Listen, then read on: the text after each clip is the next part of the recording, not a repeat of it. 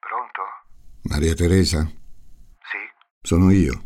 Sono ancora vivo. Eh, meno male. Ho telefonato. Sono lontano, sono in Spagna. So che hai telefonato per sentire come stavo. Sì, e basta. Mi sono ricordato che tu mi dicevi sempre ti faccio uccidere, ma naturalmente lo dicevi per scherzo. Non penso. Ma scusa, ma sono cose da dire. Appunto. È chiaro che se uno litiga dice delle cose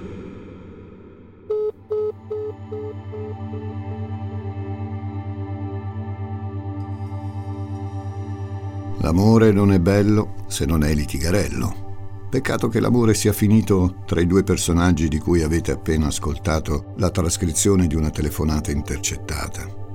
Peccato che ci si sia spinti ben oltre i litigi, le classiche beghe tra ex coniugi.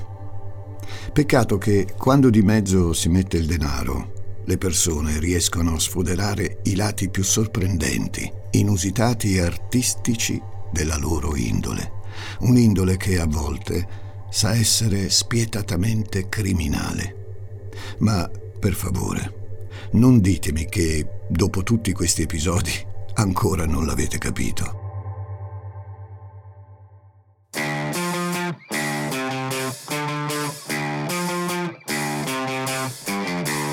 Gli ascoltabili presenta Demoni urbani, il lato oscuro della città.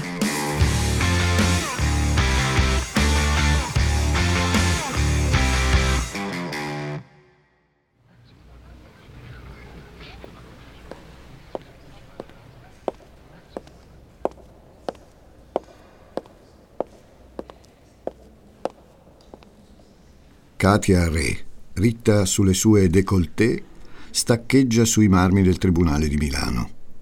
È una civilista di grido, un'avvocata vincente, una virago, come la soprannominano nel suo settore. Di solito ha il piglio sicuro, il polso che sa, la mente che viaggia velocissima. Adesso però è un po' meno sicura. Sembra fremere, disconoscendo la consueta sicumera. Non sa neppure se ha il tempo sufficiente per passare un attimo dallo studio, affacciato sull'elegante parco solari. Torna verso casa, in attesa di scoprire cosa ne sarà di lei. Gli altri sono stati scoperti. Gli altri sono stati arrestati.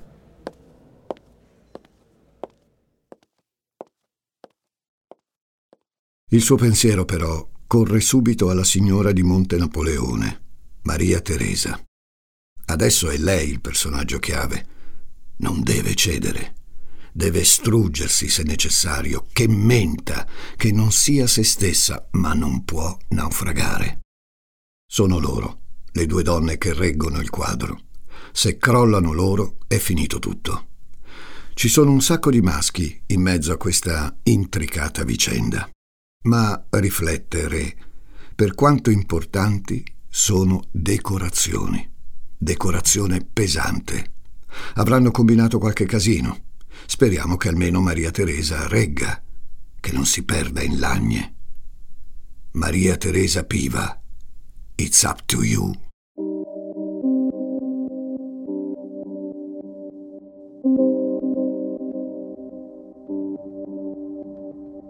«23 marzo 1994. Mentone quasi 30.000 abitanti, perla silenziosa della Costa Azzurra. Un uomo sulla settantina, Guido Sermenghi, esce dalla sua bella villa a bordo della sua Citroën XM. Vinto il cancello, lasciata alle spalle la splendida dimora con tanto di campo da golf incorporato, Sermenghi fa per uscire sulla strada. Ha la godereccia sicurezza di chi ha lavorato per una vita intera un imprenditore che si è fatto da solo, che adesso si gode i propri miliardi, e il ristorante che ha rilevato a Monte Carlo, dove passa il jet set più sensuale e incandescente degli anni 90. Si immette sulla strada immediatamente fuori dal cancello. Guido, baffetti da sparviero ed espressione davvero gufo. Un uomo che la sa lunga sulla vita. E in effetti la sa talmente lunga che quando vede una Suzuki targata Milano affiancarsi accanto al vetro, con due uomini misteriosi in sella e una pistola che, come insegna Chekhov, se appare in scena è perché deve sparare, beh, appena vede questo singolare movimento, si getta di lato.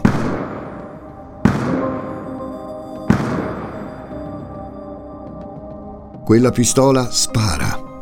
Diversi colpi. Tre. Solo che il bersaglio, ovvero Guido, non lo centrano. Missione a mentone. Fallita.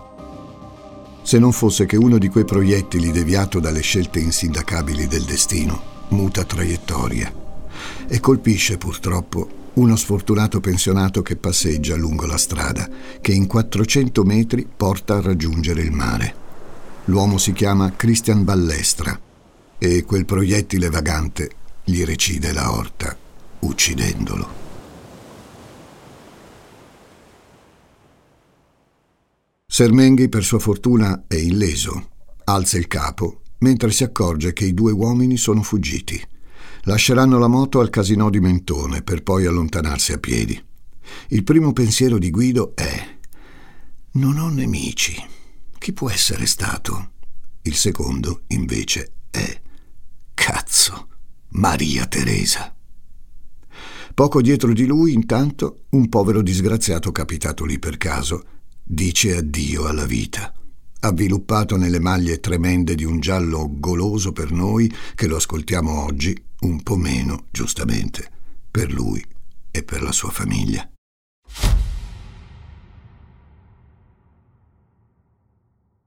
Maria Teresa Piva è una donna che ha sempre, sempre, sempre lavorato, retaggi familiari o più semplicemente voglia di fare.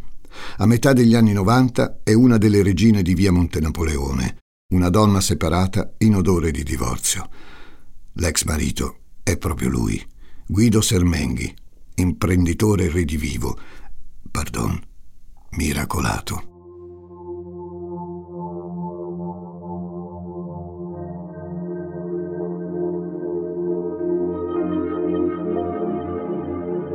I due si sono conosciuti negli anni 60. Lei ha un laboratorio di maglieria e una boutique a Milano. Lui invece lavora per un'agenzia immobiliare, ancora lontano dai fasti che raggiungerà negli anni a venire.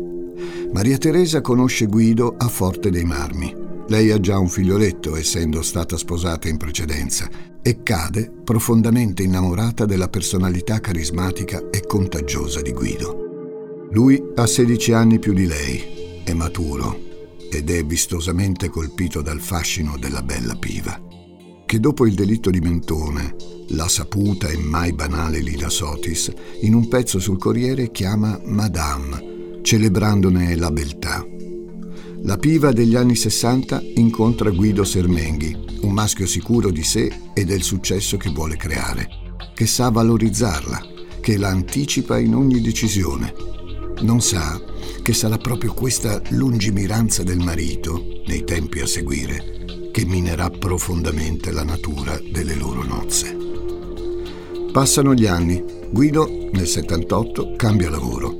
I due riescono a sposarsi nel 72. Sermenghi decide di inserirsi nel settore della vigilanza, del trasporto valori e sarà questa scelta non solo a portarli a Napoli, ma farli diventare ricchi, ricchi davvero, ricchi tipo Casa Capri, che loro hanno sul serio e nella quale ospitano politici e personaggi importanti. Maria Teresa, come racconterà Franca Leosini in un episodio di Storie Maledette, cura le PR. È una donna meticolosa, non una geisha, né una spalla, né una padroncina di casa docile e accogliente. È impeto ed educazione, stile e correttezza, in forma, glamour e felice di ossigenarsi all'aria buona del sud Italia, dopo una vita intera passata a lavorare e a crescere il figlioletto, ora bello adulto. Ha nella sua fervida mente il futuro bene apparecchiato. Resterà sempre con Guido, si faranno gli affari loro con tanto, tanto danaro. Maria Teresa non schifa il denaro, ma non ha sposato Guido solo per i quattrini. Non è quel tipo di essere umano. Eppure la bella vita non le fa schifo. Si crogiola tra i lussi di case a Napoli, Capri appunto, ma anche a Milano, in via Monte Napoleone. Montenapo per gli amici, signora d'Italia e signora di Guido. Passano così gli anni in cui l'uscio di Maria Teresa diventa sinonimo di rispettabilità, garbo e accoglienza. Le sue cure sono ricercate, il suo matrimonio è invidiato. Quando Guido ha dei problemi di salute, anche abbastanza importanti, lei gli sta accanto. Non sono solo una coppia, sono una squadra e una squadra è sempre compatta nel momento del bisogno.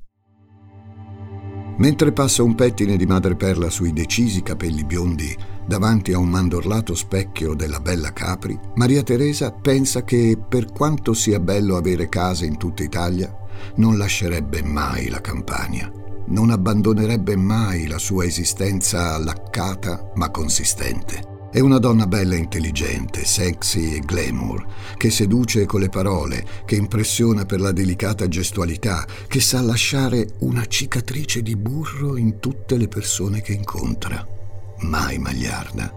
Una signora dell'alta società che risponde bene al suo ruolo. Solo che Maria Teresa ancora non l'ha capito, che il nemico ce l'ha in casa.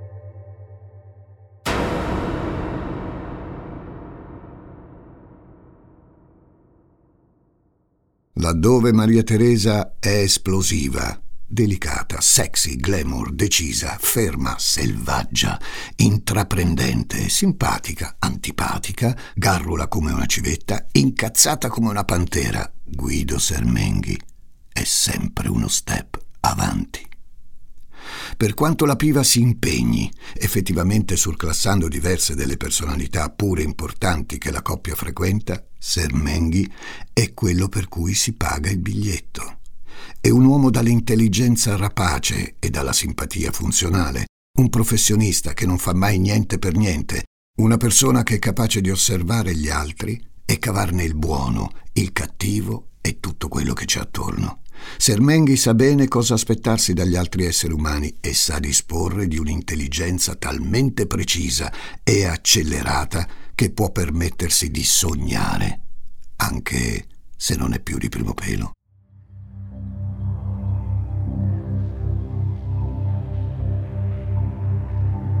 Probabilmente è per questo che alla fine degli anni Ottanta decide che Napoli, come fosse un letterato scocciato dai salotti cittadini, gli sta stretta. Vuole mollarla.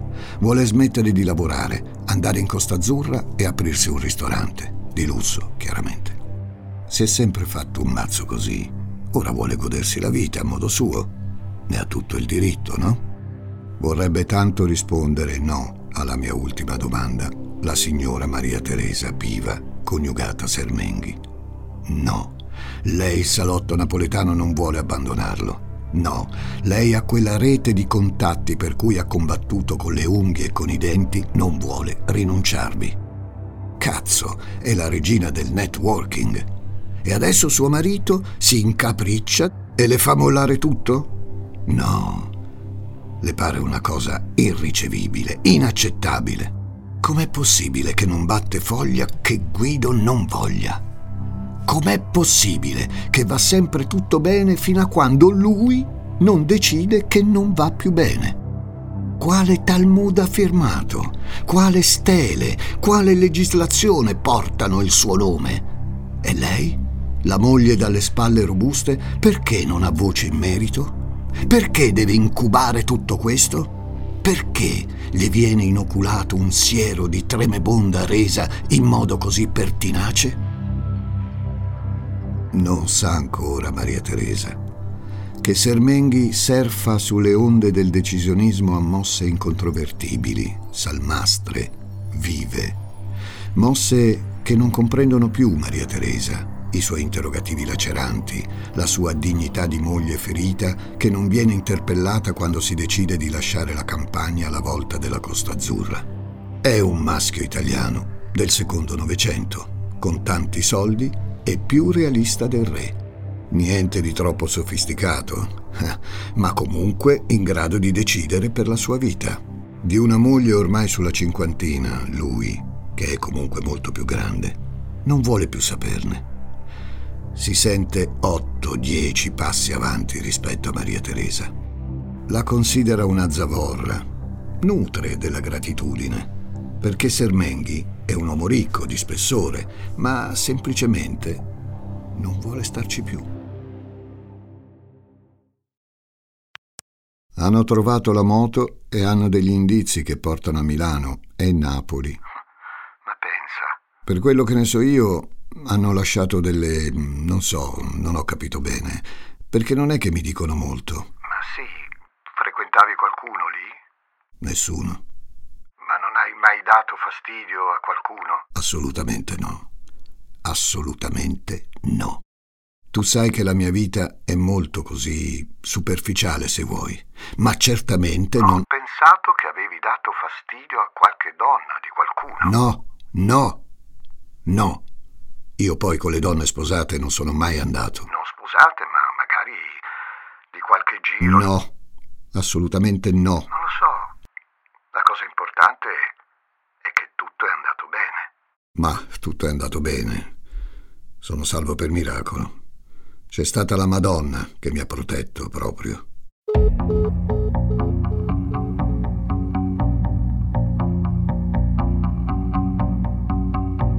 11 milioni di lire al mese. La casa di via Monte Napoleone è una liquidazione di 600 milioni.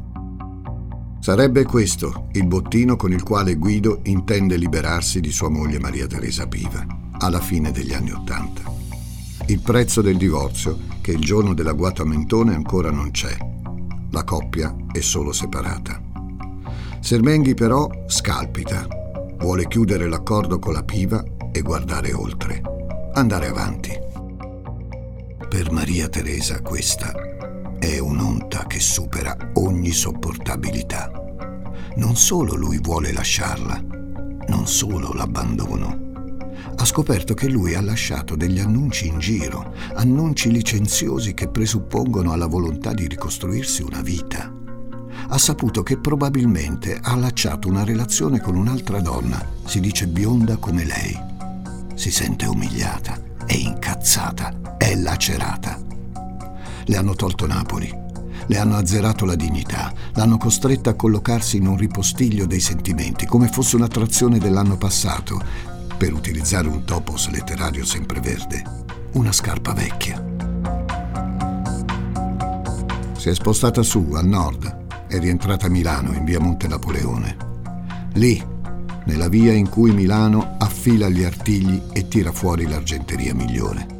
Lì, nella strada dove diversi anni prima era proprietaria di una boutique tra Montenapo e via Bagutta, ai tempi del laboratorio di maglieria. Ci ha provato a rifarsi una vita, ma è complesso. Il dolore è una teca di vetro smerigliata, un drappello di fregi distrutti, un gomitolo di feci incolori. Tra la fine degli anni Ottanta e l'inizio dei 90, per Maria Teresa è un oceano di distruzione che mette a dura prova la sua integrità. Tenta il suicidio, si riempie di Botox, cambia diversi look, perde la mamma in quello stesso periodo. Com'è possibile che la sfortuna presenta conti con pietanze diverse dai sostrati così tormentosi? Com'è possibile che la sfortuna presenta dei conti così salati?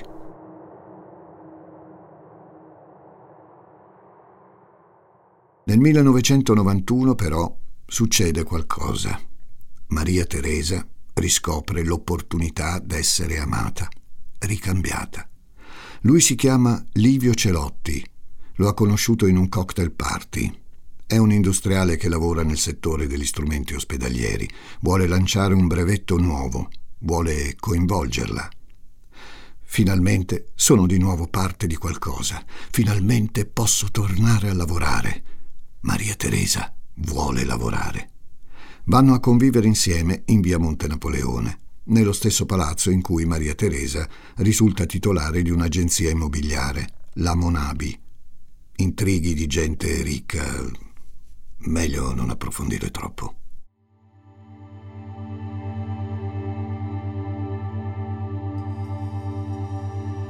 Sono anni strani questi, anni in cui i contatti tra Maria Teresa e il marito Sermenghi si diradano, salvo intensificarsi quando si comincerà a parlare di divorzio. Lui le promette il bottino di qui sopra, ovvero gli 11 milioni mensili, la casa di Monte Napoleone in cui lei è già confinata, la liquidazione, una tantum, di 600 milioni di lire.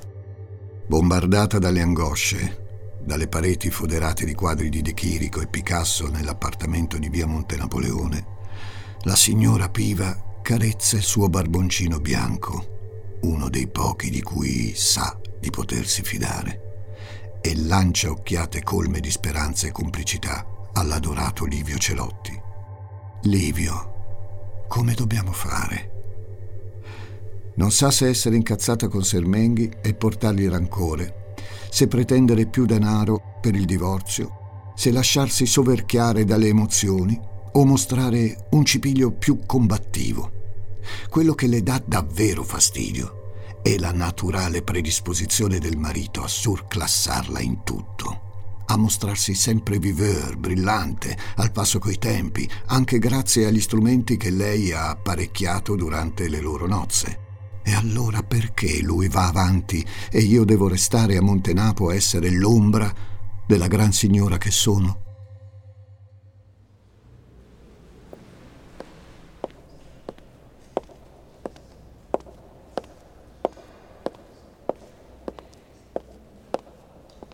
Narrazione vuole che Livio Celotti, cui gli affari si rumoreggia non vadano bene, spinga affinché la compagna chieda di più all'ex marito.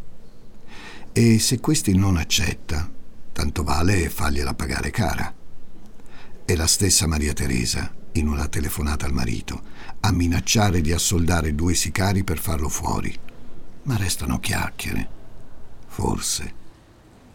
Sono anni in cui Maria Teresa intensifica la conoscenza con Katia Re, la sua avvocata. Una lawyer di gran confezione, di quelle che a Milano devi temere, una professionista che sa curare gli affari e gli interessi di Maria Teresa e che soprattutto ha mani in pasta ovunque. Se Maria Teresa ogni tanto cede al peso delle emozioni, Katia resiste con fierezza. Se Maria Teresa si smarrisce nei confusi meandri della sua vita, ora patinata, ora disgraziata, Katia tiene il punto. Due donne estremamente diverse, Maria Teresa e Katia.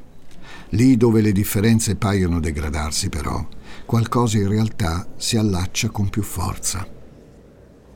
Negli ultimi mesi del 1995, però, Katia Re non è più la virago di una volta. Sfreccia nervosa, nel marzo del 1994, l'agguato di Mentone.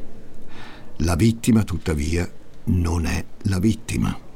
Sermenghe è illeso Finisce al creatore un pensionato ucciso da una pallottola vagante.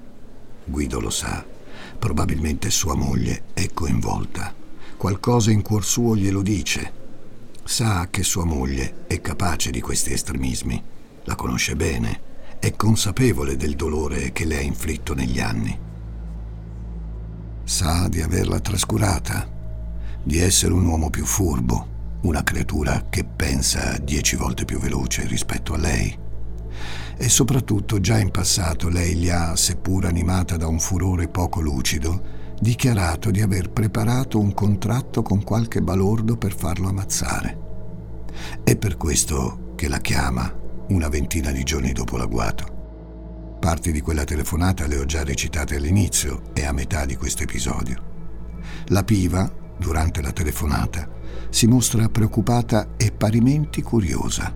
Suggerisce all'ex marito che forse quell'agguato è dovuto a un tentativo di furto. Una rapina? No, assolutamente no. Avevi l'orologio d'oro, le cose.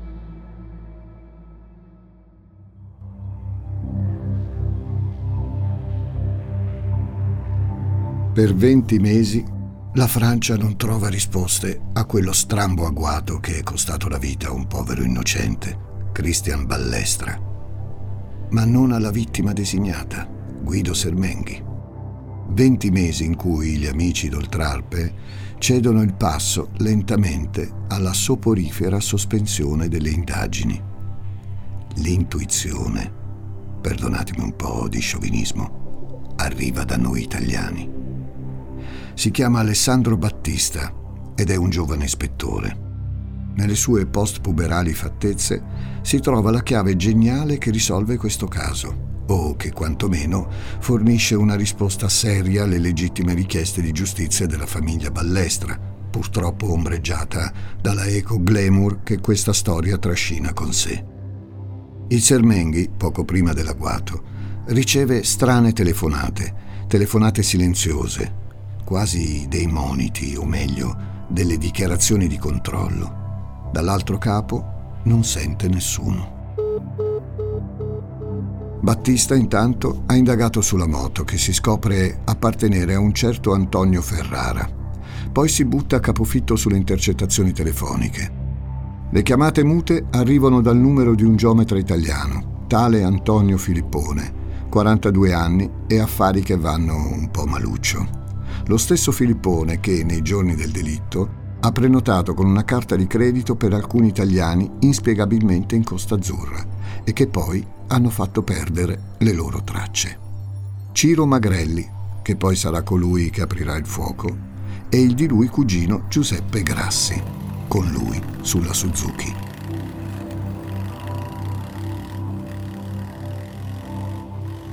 Ok, per adesso ci sono solo prenotazioni in hotel, nulla di fatto ma c'è qualcosa che ingolosisce gli inquirenti.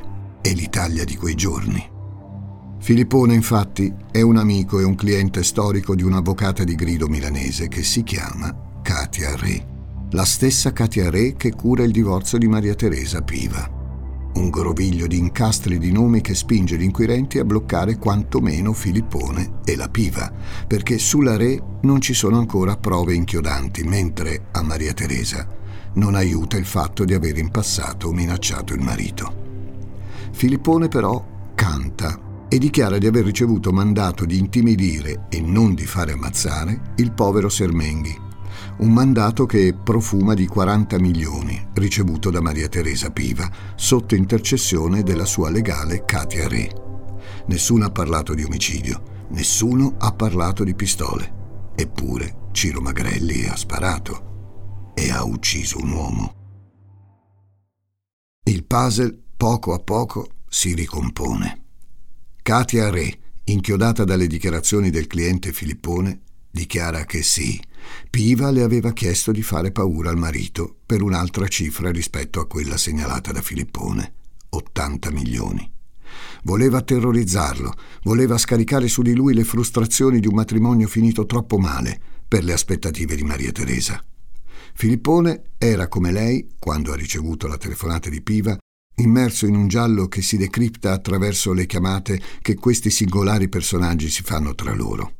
E sarebbe stato Filippone stesso a organizzare l'agguato, coinvolgendo alcuni esponenti dell'Andrangheta, i fratelli Ciro e Antonio Schettini, produttori esecutivi che hanno trovato i sicari. E poi ci sono appunto Antonio Ferrara, che ha dato la moto, e un altro uomo, Anton Kosic, che ha custodito la Suzuki prima di darla a Magrelli e Grassi. Insomma, una banda bassotti abile nella fattura ma fessa nella sostanza. Incastrati da tabulati, dichiarazioni, contraddizioni e tiri incrociati, finiscono tutti nelle patrie galere in attesa del processo. Katia Re intanto si difende come può Sostiene che Piva avesse cambiato idea e che si sarebbe poi accordata col marito, rinunziando al proposito di fargli paura, perché qui, signore e signori, tutti parlano di fare paura, non di sparare a bruciapelo. Strategia o effettiva deriva di un caso ancora oggi poco, pochissimo chiaro? Com'è possibile che fossero messi sul piatto solo 80 milioni, con un cast di persone così ricche? E soprattutto, Cosa c'entra Livio Celotti con tutto questo?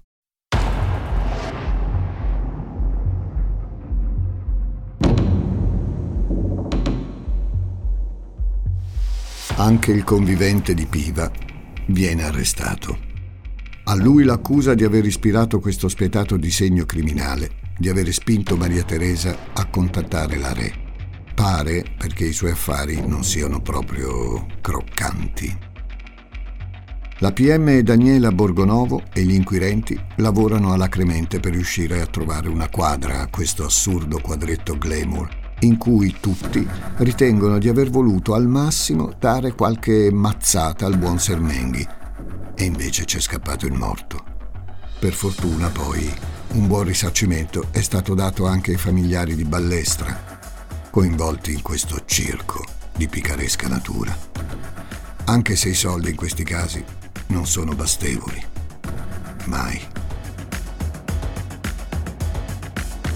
Dopo i processi che coinvolgono a vario titolo tutti i personaggi sopra menzionati, arrivano le condanne. Nel dicembre del 1997 Maria Teresa, Katia, Livio e Ciro Magrelli vengono condannati all'ergastolo, pene poi alleggerite più avanti nel tempo. Anche gli altri vengono condannati a diversi anni di reclusione. Magrelli griderà al complotto, minaccerà il suicidio, sosterrà di essere stato raggirato, ma i morti di fame, che non hanno i De Chirico in casa, non vengono investiti da alcuna dignità in questa storia. Si chiude così il giallo di via Monte Napoleone dove non c'è neppure il coraggio di ammettere che la situazione è sfuggita di mano, che si è maramaldeggiato tanto, che troppo denaro, in fin dei conti, fa male. Maria Teresa, creatura bionda e di classe, si muove tra i corridoi del carcere come fosse ancora in via Monte Napoleone, bellissima e colma di dignità. È una signora, e signora si nasce. Chissà però se quel complesso di inferiorità nei confronti del marito, quel senso di frustrazione nei riguardi di quell'uomo, Guido Sermenghi, cui ha dato tanto, si sono sciolti. Chissà cosa si nasconde dietro a questa intricata, facoltosa vicenda. Maria Teresa ha davvero fatto uccidere per il denaro, coadiuvata sia da Katia che da Livio? Per la giustizia, sì. Lei lo ha sempre negato. Dove si trova la ragione? E io che ne so. I drammi dei ricchi, persone che ascoltate demoni urbani, li comprendono solo loro. Au revoir. Demoni urbani, i mostri sono tra noi, è il titolo del volume che Demoni urbani dedica al male che non ti aspetti, quello che ti sorprende e ti lascia senza fiato. È scritto da Giuseppe Paternò Raddusa e vi aspetta in libreria edito da Sperling e Kupfer. Leggendolo, sono certo che proverete la sensazione di ascoltare la mia voce.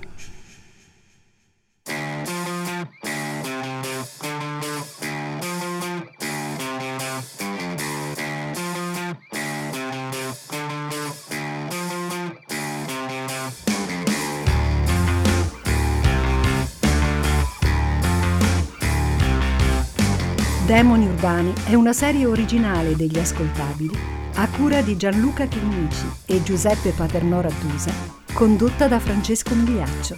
Questa puntata è stata scritta da Giuseppe Paternò Raddusa, editing e sound design di Francesco Campeotto e Alessandro Levrini, prodotto da Giacomo Zito e Ilaria Villani in esclusiva per Spotify.